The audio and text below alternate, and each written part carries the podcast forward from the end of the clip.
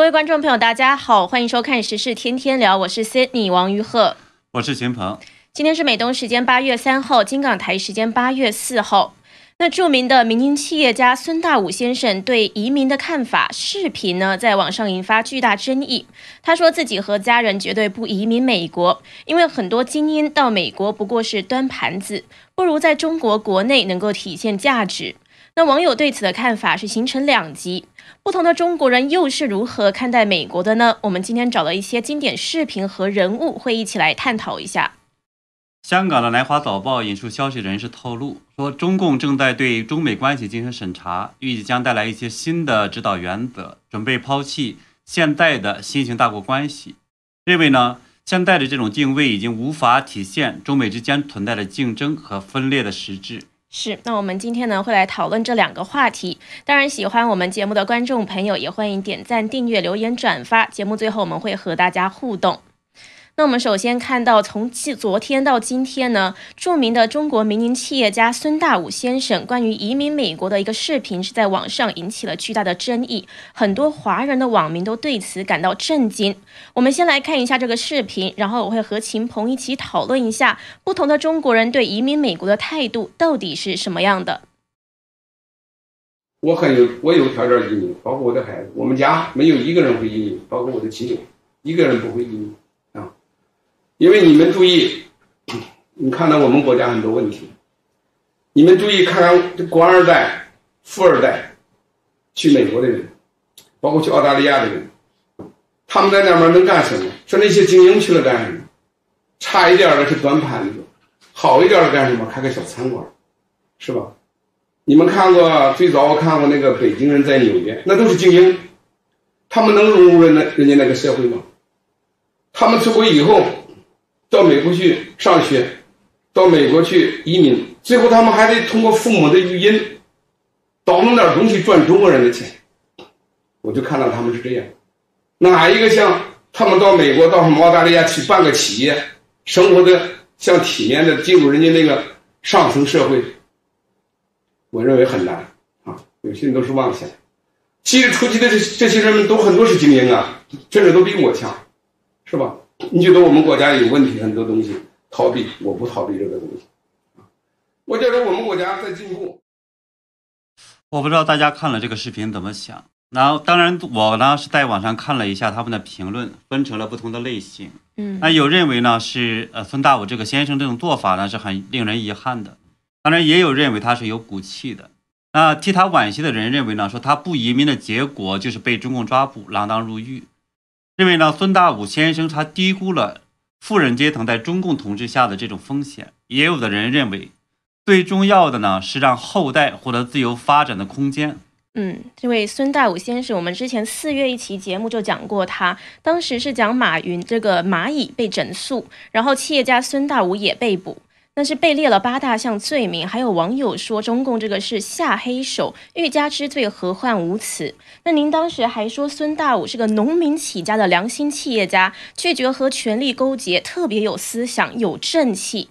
那我们现在看到五天前的消息是说他被判十八年监禁了。纽约时报的标标题是中国加强对商界的控管，美国之音是形容他是中国敢言的民间企业家。不过呢，现在已经被判刑十八年。那苹果日报七月十七日报道说，孙大武这位许多人眼中的硬汉，首日在法庭上披露自己被囚禁的时候苦不堪言，生不如死。显示他遭遇严酷的克刑，这个严苛的酷刑。但是律师在法庭上是要求排除非法证据的时候，遭到法官驳回了。所以不知道孙大武这个视频是什么时候录制的，然后现在呢才开始疯传。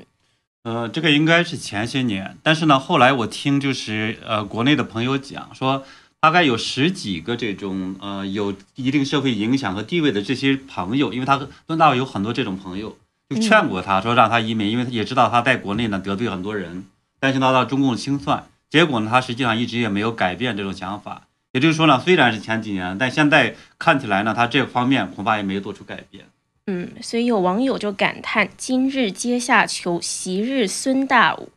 那有在美国的华人就认为，孙先生对美国的了解可能还停留在中共一九八九年之后，为了要骗旅美华人回国拍摄的一个电视剧《北京人在纽约》上面。而且呢，看起来孙大武先生好像认为，在美国的移民都是低人一等。呃，对，但是呢，我们看到这些海外的华人呢，这一次在这个看到这个视频之后，他们也认为说，你不管是做什么，他只要说靠勤劳致富，其实不丢人。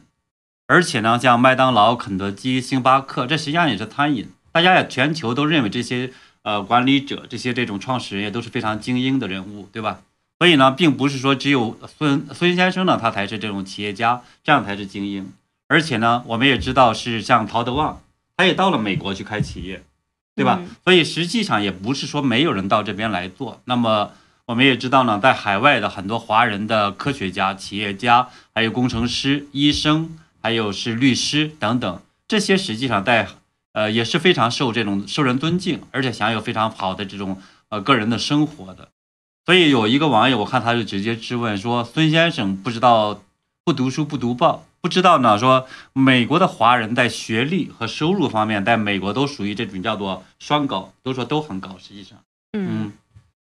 而且呢，还有一个在美国的网友的现身说法，他说我开了是近二十年餐厅，有一个亲戚读西北医学院的时候，周末在我这个地方呢当这种起台，就是在这个呃。吧台那边的话，就帮着去算账或者是点点单的，对吧？那么现在呢是上市公司的这种 CMO。那另一个呢，在康奈尔大学读书的时候，假期也在我这里边当起台。现在呢也是上市公司的 CFO。还后呢，他说实际上很多端盘子都在美国也能做经营。嗯，那也是有别的网友有说法，就是说呢，我们店端盘子的小两口儿子刚两岁，新建了一栋房子，买地自建的，比买开发商的便宜。那其实，在美的华人，其实现在大家都知道，生活的好像都挺不错的。要不就是本来因为条件好，所以可以出来；要不就是到了这里之后就白手起家打拼，也是过得很不错。那很后者呢，很多是因为受到共产党打压，所以逃出国的，可能是申请庇护啊等等的。那前者那些条件不错的呢，也可能是因为明白了党内的体制之后呢，也是认为出国比较保险。对孙大武先生，其实看视频的时候，我觉得他没有完全分清楚这种国家。他说国家有问题，但是事实上我们知道呢，说国家的问题的根源是中国共产党的问题。嗯，所以他这些方面似乎分得不清楚，所以呢，他就可能把对国家的爱，他呢就可能是呃跟中共的这样的一种关系来讲，就有点混淆。所以我觉得这可能也是一个遗憾。是啊，当然我们也知道呢，说在美国呢，就是。呃，像看起来一些这种比较低端的，在在孙大孙先生可能看到比较低端的这种工作，比如像在这种餐餐馆打工，那正常可能也就三千到四千啊美元每个月，那么折合人民币的话呢，大概可能是个两万到两万五人民币，对吧？那么也就是说，看到那刚才我就看到有这个网友举了一个例子，他说呢，两口子都在这儿打工，最后自己建房子，对吧？对，那两口子一年也就是说可能差不多有个七八万美元。就相当于在中国是五十万人民币两口子，嗯，那么呢，在美国呢，大部分地方的房子呢，实际上只要这个二十到三十万美元，也就是说攒两年就够首付了。如果呢是之前条件好一点，或者呢是够节约的，那四五年的话，它其实可以花全款去买了，就说剩下的钱就够了。所以其实，呃，至少对大部分人来讲呢，可能就没有这样的一个这种所谓的低端或所谓的这种差的这种感觉。嗯。其实现在在美国，来自于中国的移民是非常非常多的，而且其实中国的移民是遍布了全世界，所以大家呢现在都要这样子移民，不是没有原因的。那很多人呢是为孙大武遗憾，有网友就说，原来孙总的眼界也如此局限，跟我那几个富豪朋友一样。当然呢，这位网友也是谴责共产党打压孙大武和他的家人、员工是不可容忍的邪恶行径。但是呢，他也说，换个个人命运的角度看，孙总有今天的身陷囹圄，貌似也带着逻辑上的因果。对我对孙先生的话呢，我也实际上很尊敬。但是呢，我其实觉得他在看起来在家里边也属于说一不二的，就他很有这种权威性。所以我刚才听听视频，我其实感觉到遗憾在哪儿呢？说他本人可以选择说是在国内的话呢，就是发挥他的价值，甚至去传播这些呃这个的这种呃力量，对吧？良心企业家嘛，包做一些很正好的事情。但是呢，他看起来也是限制了这个他的子女子孙出国。所以这一次我其实非常遗憾的是什么呢？不仅仅是他是这种呃被判冤狱，而他的这个子孙的话也被遭到了中共这种满门抄斩式的这种迫害，真的非常遗憾。是真的呢，很多人看完这个视频都是感到非常遗憾的。那我们也是要来探讨一下不同的中国人对于美国移民美国的态度到底是什么。我们再来看另一类中国人对美国的态度，我们来看一下视频。就应该上到美国去，把美国那些人都淹死。还有新冠病毒，快滚回你们美国老家去，不要来到我们安徽，快滚回你们老家去，哪来的？滚回美国有政治，我看好，把你们美国人统统都被震死，把你们美国人统统都被震死，我才活该。谁让你们去美国打工的？有种打工就在那里蹲着，永远都别回来，震死你们！震死你们！一个一个都震死你们，我才开心！把你们美国人全部都干死，淹死，暴暴雨淹死美国人，震死美国人，统统都被淹死，统统都被震死！请中国民族快滚回你们美国！如果刚刚是有戴耳机的观众朋友，真的很抱歉，就是没有意料到声音会这么大。对，而且这样一种声音的话，听起来可能比较刺耳的，对对好多人来讲，嗯，那秦鹏，您认为这样的中国人是什么样子的？呃，你看他的这个家庭的这种装饰啊，还有他本人这种打扮或者那种谈吐，看起来呢，我觉得很像就是呃中国这个总理李克强说的，就是六亿平均日月收入呢，可能只有一千多这样的这种这一类，而且呢，他肯定是这种还不上网、不翻墙，也不了解国内的事，也不了解国外的事，他只看起来只看这种 CCTV 的，所以呢，就甘愿被洗脑、被利用。那么嗯这一点其实是和我就是我我以前在国内那些朋友还是不一样。我觉得既然当时他们那些社社会阶层好多人比较高嘛，就是有些人也可能会说中共好，但是呢他读过一些书，对吧？或者呢是呃到过美国，至少不会这么仇像他像这个人这么仇恨美国，甚至的话呢说呃巴不得诅咒所有人都去死。嗯，而且呢刚刚看起来好像是比较不理智的。是，而且他实际上，你要是在国内有一点知识的人，其实也都知道，说这个病毒实际上是从武汉传出去的，所以他不会说什么滚回美国老家去。所以我觉得这种来讲的话，也比较可怜的那种感觉。哪怕这类人是看了上海的张文宏医生的一些报道，也会了解这一点。对，张文宏医生的话，其实也讲过，说这种呃病毒呢，实际上是源发于中国。嗯啊，他实际上讲过在，呃去年的二月二十八号的时候，当然后来被中共是给删了。嗯，是。那我们再来看一下下一个人。当你遇到困难的时候，或者你心情特别不好的时候，你想办法战胜自己，让自己有一个缓冲或者一个什么样的方法来调节自己。嗯，因为你比赛场上也不是一帆风顺，你生活当中也不是一帆风顺。嗯，就是在这个时候你，你你输球，但是你不能输人。呃，就是你你起码你总是有这种向往，有这种奋斗的渴望。我觉得其实真是输了，我说输了你也得承认呐、你不能说我不承认，从来不可能。要面对现实，要敢于担当，这才叫敢于担当。嗯，我们没打好，我们输了，就是这样这么回事。我们再努力，但是比赛还没完，是，对吧？你必须要把这两场比赛打好，你不一定是每一次都要拿冠军，每一次都要赢球。而你喜欢你，他就喜欢你这种拼搏精神，要把这个再找回来，对吧？你这种决心，你说你人如果没有没有点儿这种韧劲儿的话，我说那你肯定以后也成不了大事儿。所以就是我们在这方面对对人要求非常高。所以呢，这个呢，大家看到的是这个著名的排球运动员郎平，这个呢也是我们在大陆的时候小时候学习榜样。呃，当然他后来呢是出国加入了美国国籍，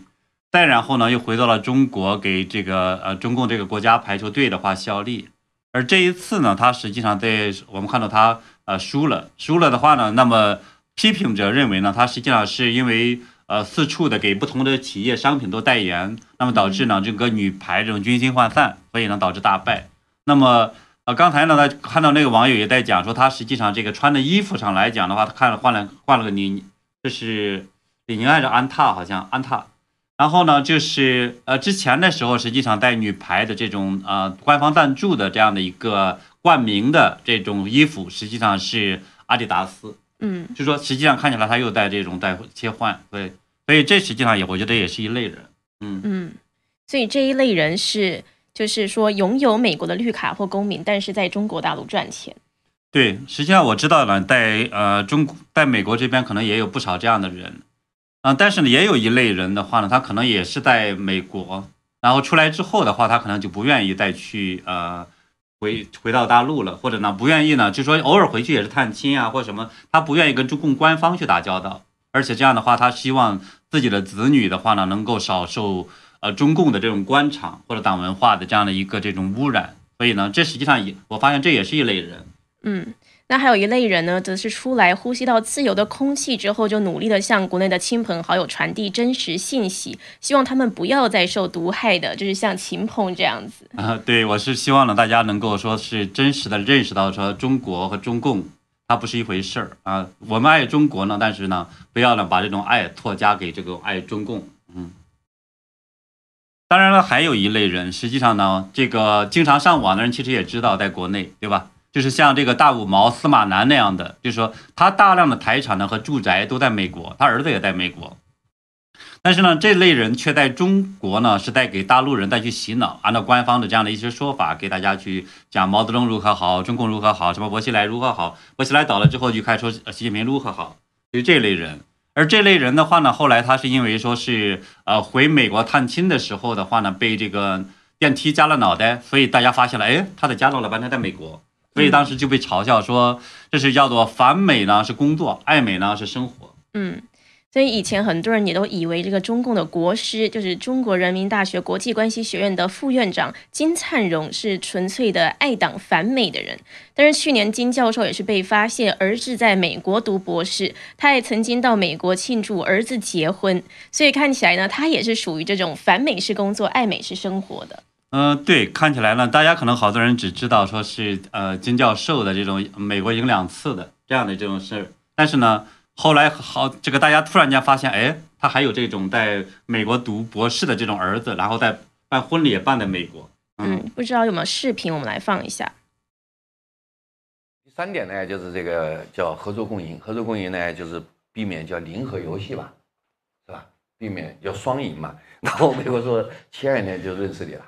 你这个家伙比我聪明，双赢就是你赢两次，对吧？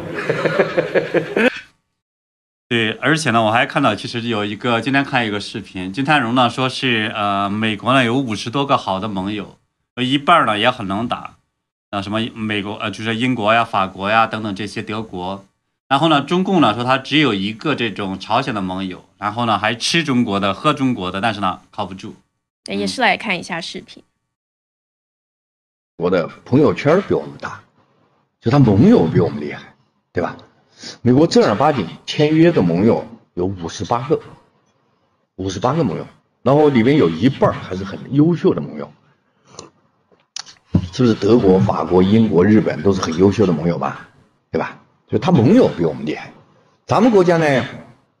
这也这也是个弱点啊。这个我们国家五十年代是结盟的，跟苏联结盟；六十年代呢，虽然跟苏联闹翻了，但也结盟啊，跟一些小国家结盟。但是到了八十年代，我们是不结盟了。一九八二年呢，中共十二大根据小平同志的意见，就明确了放弃的结盟主张，就开始搞一个叫全方位外交。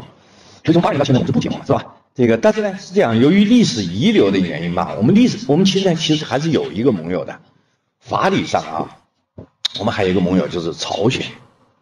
六一年七月六号啊，中朝友好条约到今天还是有效的。哎，但是大家知道，朝鲜这个盟友等于没有，对不对？非常有个性，对吧？吃我们的，喝我们的，从来不听我们的，对不对？这个，所以结论什么？结论盟友这一块我们是有弱点的吧，对吧？人家有五十几个，然后有一半是很能打的，我们就一个还指望不上。所以其实金教授虽然鼓噪大家反美，但是对于呢现实情况到底是怎么样子，心里还是很清楚。对他知道呢谁好谁不好，其实门儿清的这样的人。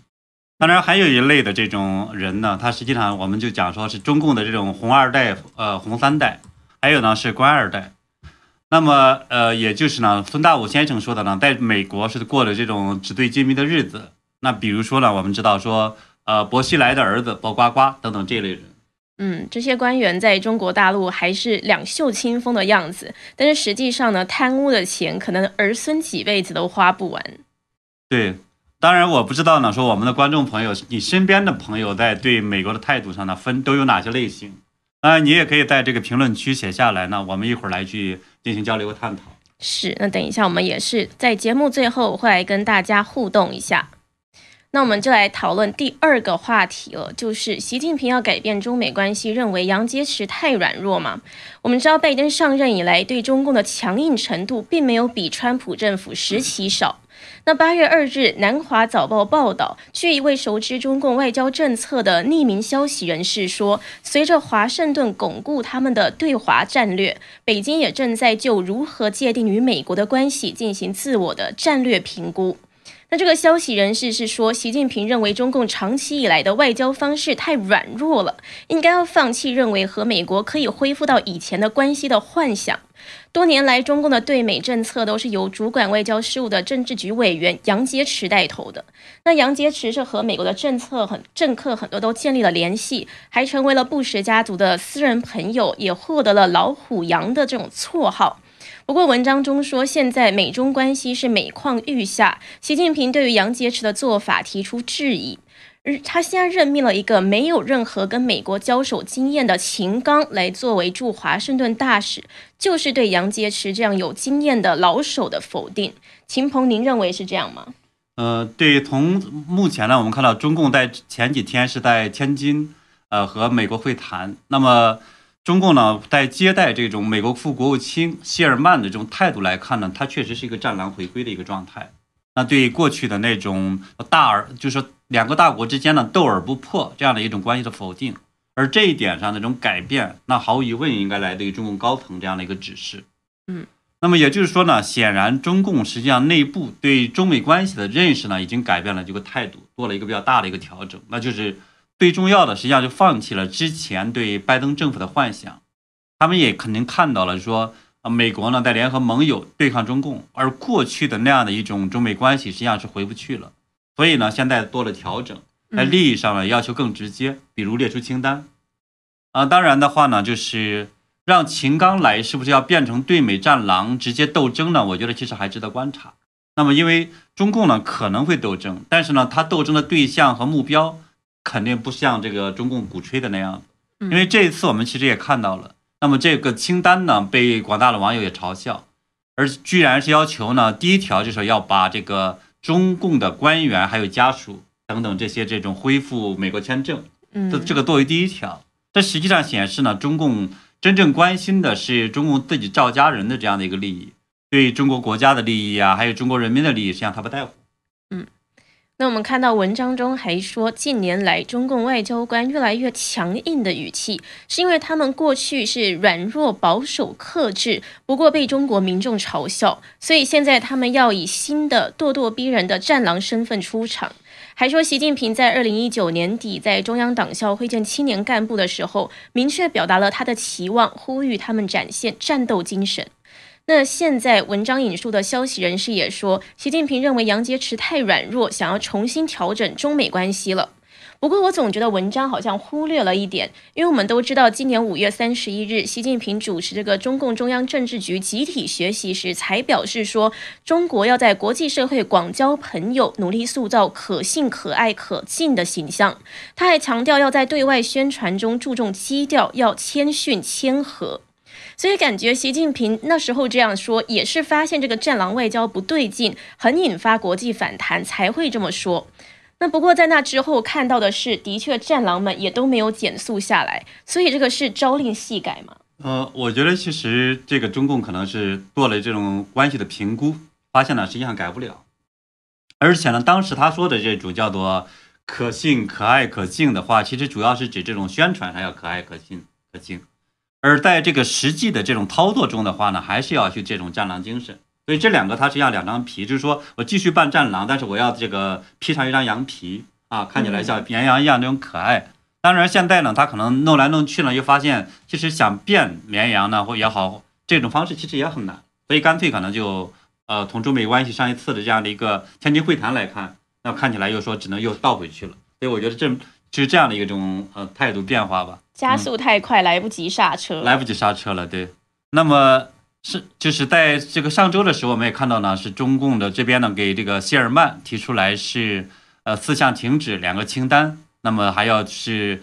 说呢看到这种中共外交人士要执行这种新的外交的一些做法等等的，那么还要再讲呢，说是要和美国这边是呃公平竞争，这个呢其实也是我们看到。一个比较大的一种改变，就是说他一方面想斗，但另一方面的话呢，他看起来又不知道说这个斗怎么去把握，对吧？所以这方面的话，因为我们也分析过，说对于习近平来讲呢，他可能也是希望会和美国这边有一种大国关系，比如特别是有这种高层的这种会谈等等的，所以这其实这里边也是一些很矛盾的这种东西啊。当然，对于中共呢，他其实也现在也认识清楚了，就是就跟我们看到谢峰对谢尔曼所说的一样。他说呢，这种认为呢，美国现在不是在讲竞争、合作还有对抗吗？他说，美国这种言论的话呢，实际上真实的意图是这种叫做遏制和打压中共。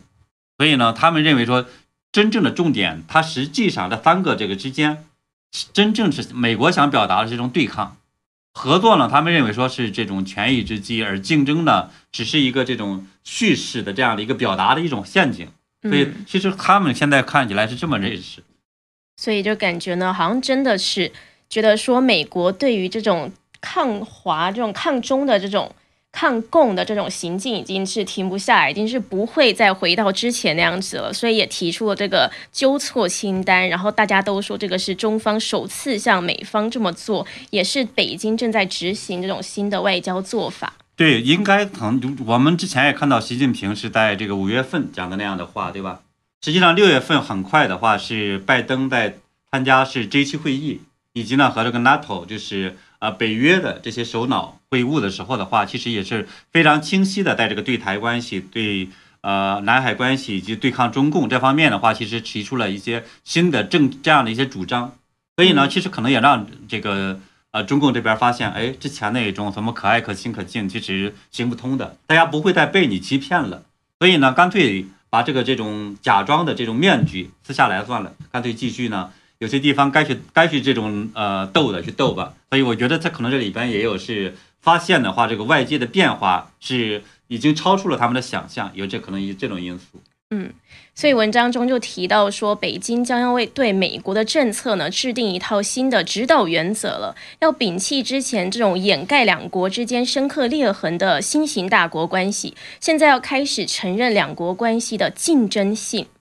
那新型大国关系这个词，我注意到好像是很久以前中共希望采用的和美国之间的一种模式。像 BBC 二零一五年呢就有个报道，它这个标题叫做《透视中国一厢情愿的新型大国关系》。那就写到，当时习近平在会见美国时任总统奥巴马的时候，使用最多的一个词就是说要构建一个中美新型大国关系。但是文章中是分析这个是中共的一厢情愿。那秦鹏能不能讲讲这个新型大国关系，还有一直到现在的演变？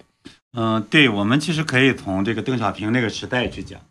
对吧？那个时候的话呢，中中共就是在这个大国关系里边，它呢。南华的这种定义，它是怎么来说的呢？是叫做不冲突、不对抗、相互尊重、合作共赢。这个你要从邓小平那个时代是基本上是这么一个状态，嗯，对吧？但是呢，就是到了我们看到二零零八年以后，中共呢，我们它是随着这种国力的增强，那么因为中美国的话开放了这种 W 呃呃 T O，对吧？要开放了这样对美关系的这种，像中共的话呢，其实是快速的发展起来。所以呢，中共就觉得之前在邓小平时代的那种。啊，掏所谓的韬光养晦，那么是因为我实力不够，所以呢，有些东西不得不这个把自己的野心隐藏起来。而中共呢，恰恰也一直，我们大家如果说在中国大陆学习的话，都知道说中共一直有想取代美国的这样的一个野心，就称霸全球嘛，因为他要说解放全人类嘛。所谓的解放，当然共产主义统治大家，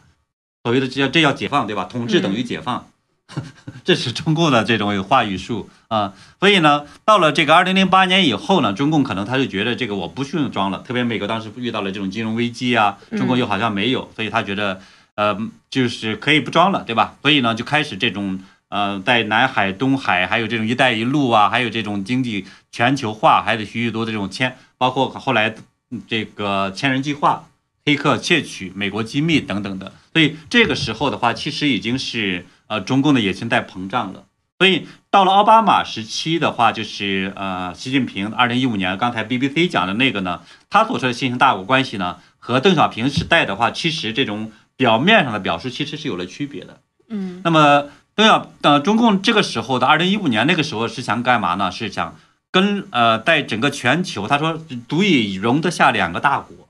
什么意思？就是说要建立呢，就是说双强的接近于双强的这么一个关系，嗯其实是这意思。其实野心已经慢慢在露出来了。，对，和邓小平时代的说是好像是这样一种呃，把那个当大国对待，然后的话我当小国，或者当这种呃不显山不漏水的这样的一个国，它是其实是有了这种性质差别的。那最典型的一个这种例子的话，其实是什么呢？就是在二零一五年的时候，那习近平对奥巴马当时是在美国来访问的时候，在白宫，那就对奥巴马呢承认承诺说不把南中国海这个岛屿军事化，但是呢，他回过头去回去之后，很快的话就把这些岛屿进行了军事化，然后的话呢，造了人工岛，还布置了军机。当然，后来也有说这种继续再造这种潜艇等等的。所以很明显的话，他这种呃和这种呃邓时代或者江时代的那种我们叫说表面上看起来不对抗这种合作共赢那种关系，其实已经是嗯不一样的。是，嗯，所以发生了改变。所以呢，当然那个时候的话，其实我觉得美国整体还是没有完全认清中共的。嗯那一直到了大家看到了川普时代，所以呢，中共的这种表面上的这样一个幻想的话呢，就呃已经开始破灭了。特别呢，我们看到啊、呃中美贸易战，还有呢大瘟疫，就彻底暴露了中共这种真实面目，就完全是和人类为敌的这么一个这种政权。嗯，所以的话呢，也导致了美国的正式翻脸。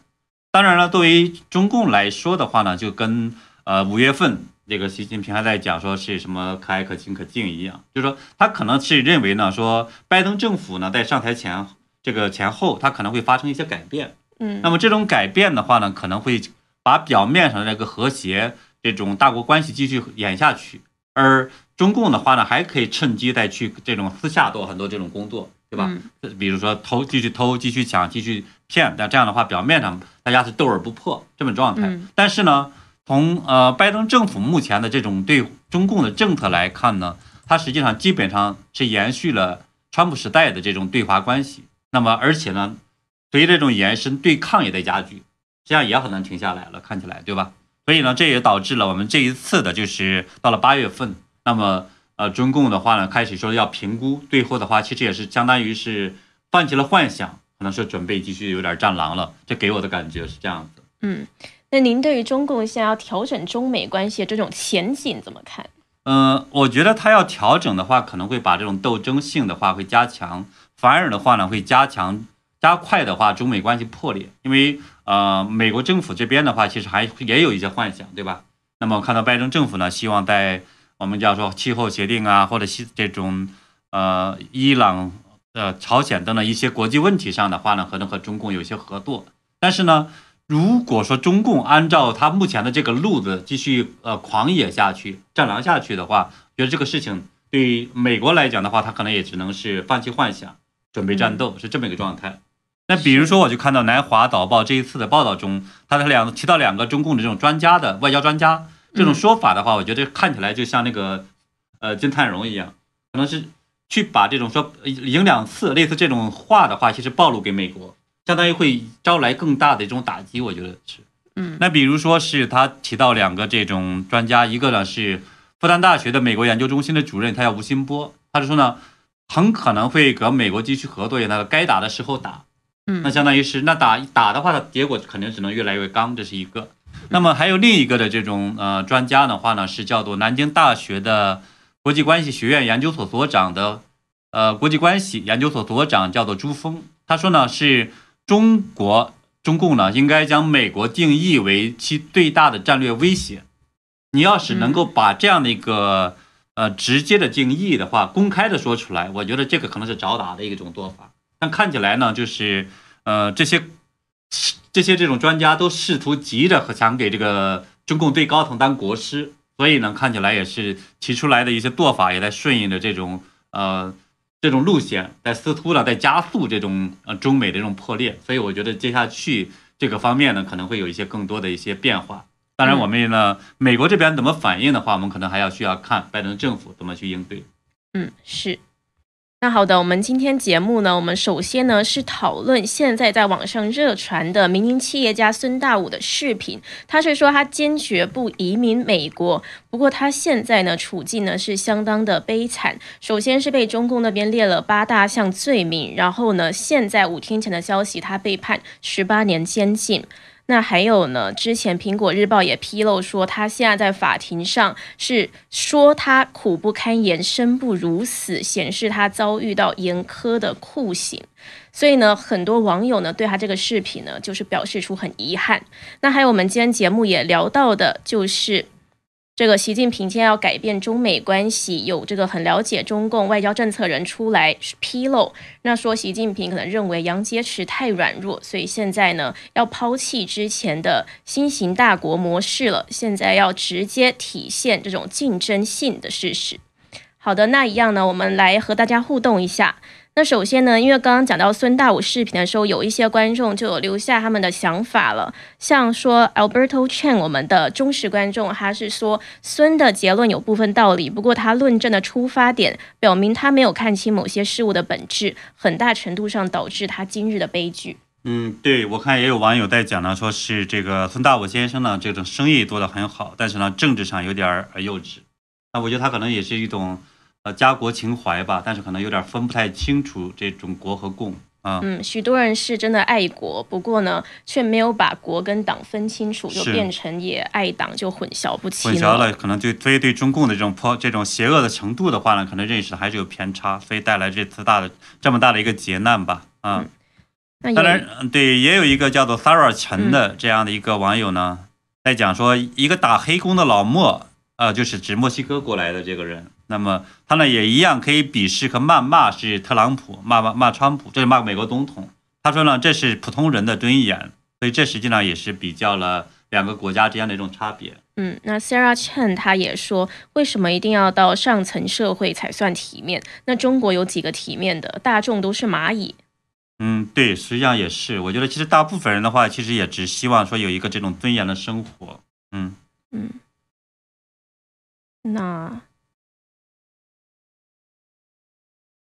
那有一位观众大人人是说他自己不移民可以，但是代表家族所有人去说话不好吧？也是像您刚刚说的，就是很遗憾，然后现在还这种就是全家都要受到波及的这种惨惨况。嗯，对，呃，就这种满门抄斩式的迫害。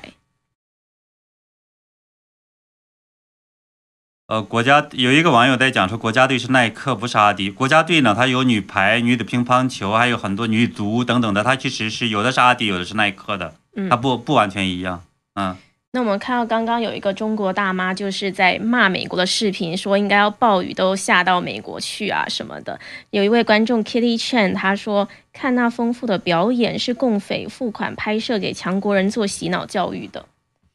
您觉得呢？您觉得他是自发的，还是有人付钱给他？呃，我觉得其实，在大陆可能有一类这类这类人，真的会有一类的人，他可能还是比较这种，嗯，对对，很多事情真的不了解。当然，也有的可能为了跑流量，这也有可能。嗯嗯。那呃，你还看到还有什么？呃，现在一时。